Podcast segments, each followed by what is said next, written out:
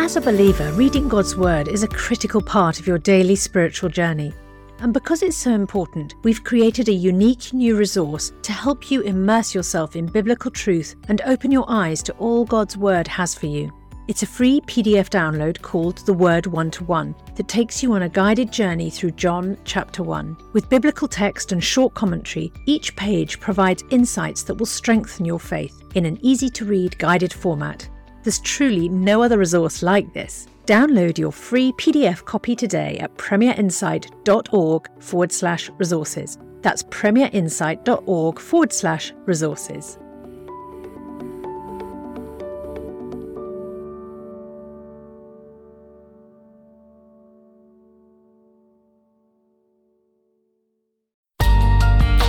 The Bible in a Year, bringing the Word to life.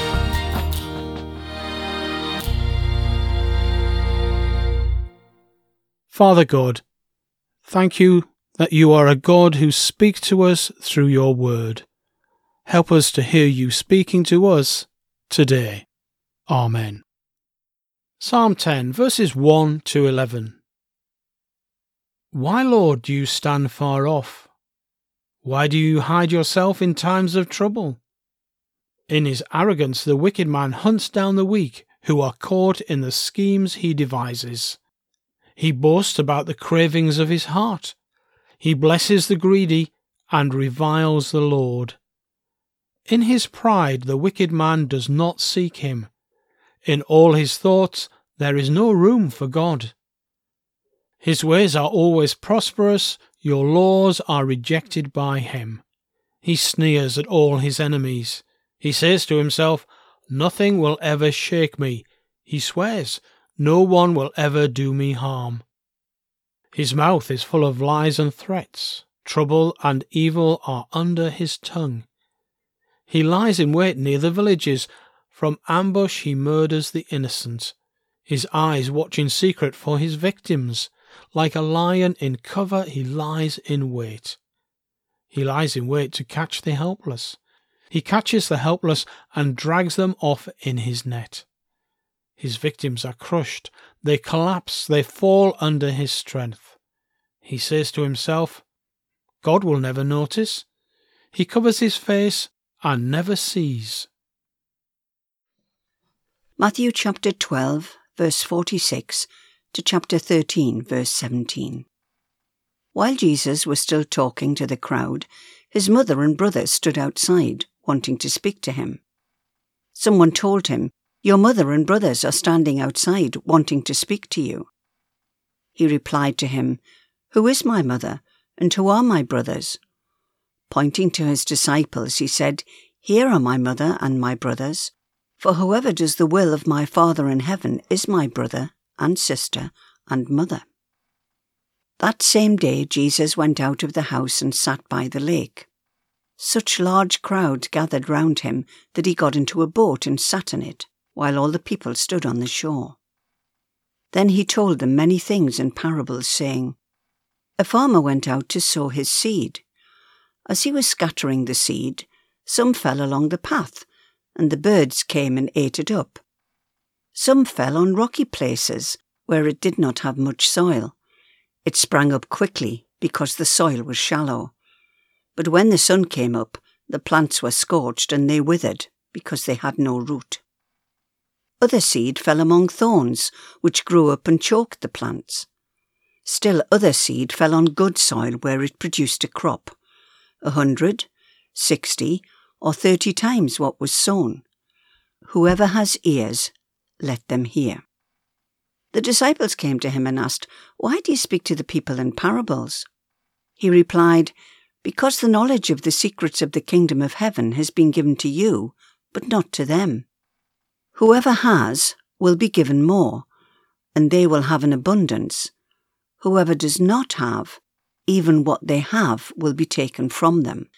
This is why I speak to them in parables. Though seeing, they do not see. Though hearing, they do not hear or understand. In them is fulfilled the prophecy of Isaiah. You will be ever hearing, but never understanding. You will be ever seeing, but never perceiving. For this people's heart has become calloused. They hardly hear with their ears, and they have closed their eyes. Otherwise they might see with their eyes, hear with their ears, understand with their hearts, and turn, and I would heal them. But blessed are your eyes because they see, and your ears because they hear. For truly I tell you, many prophets and righteous people longed to see what you see, but did not see it, and to hear what you hear, but did not hear it. Genesis chapter 34 Now Dinah, the daughter Leah had born to Jacob, went out to visit the women of the land.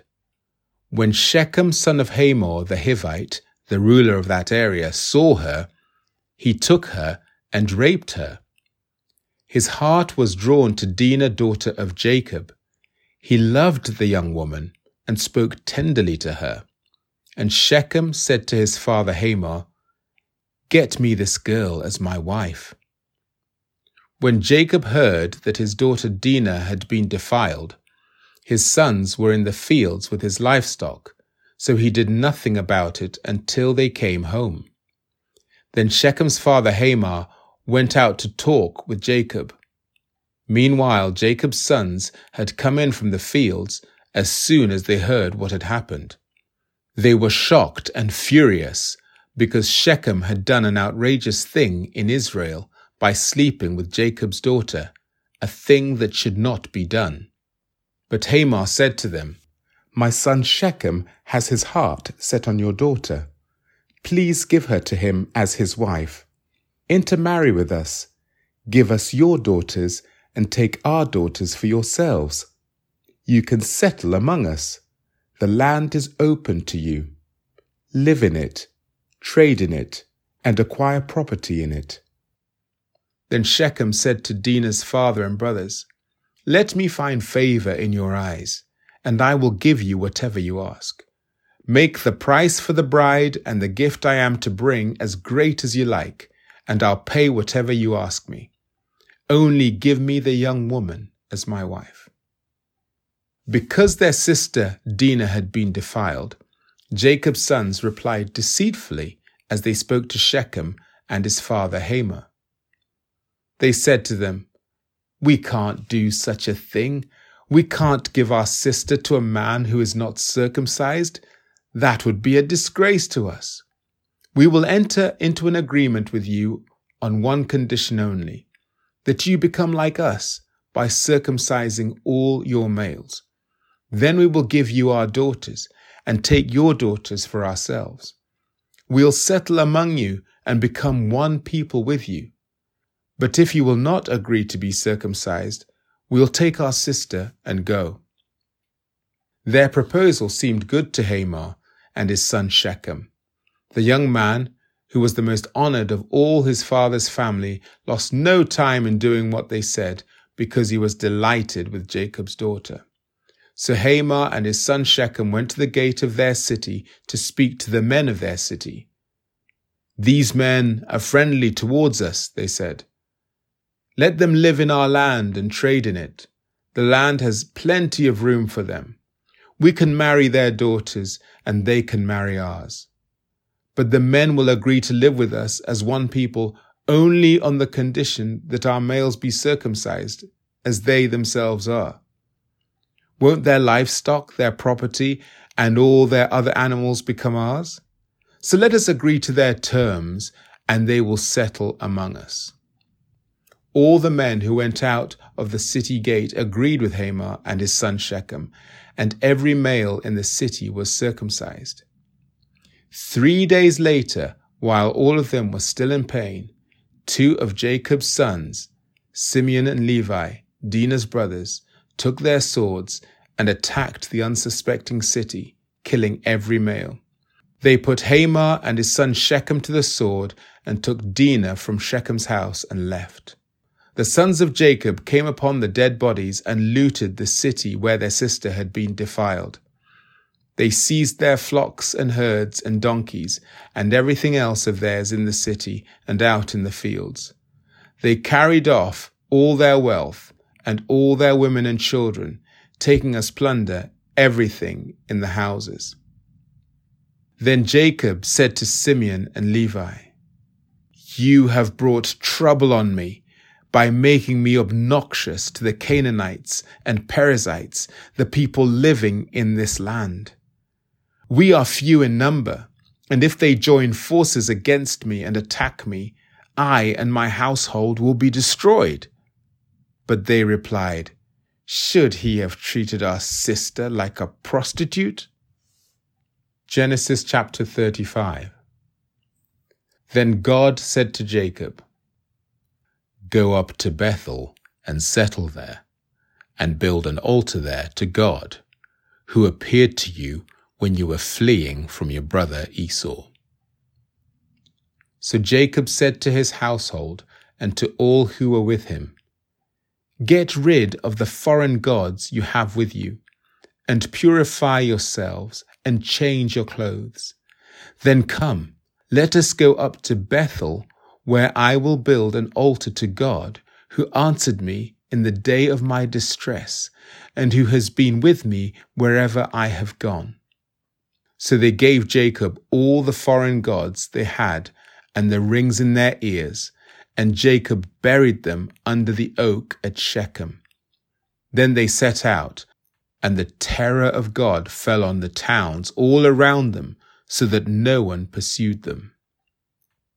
Jacob and all the people with him came to Luz, that is Bethel, in the land of Canaan.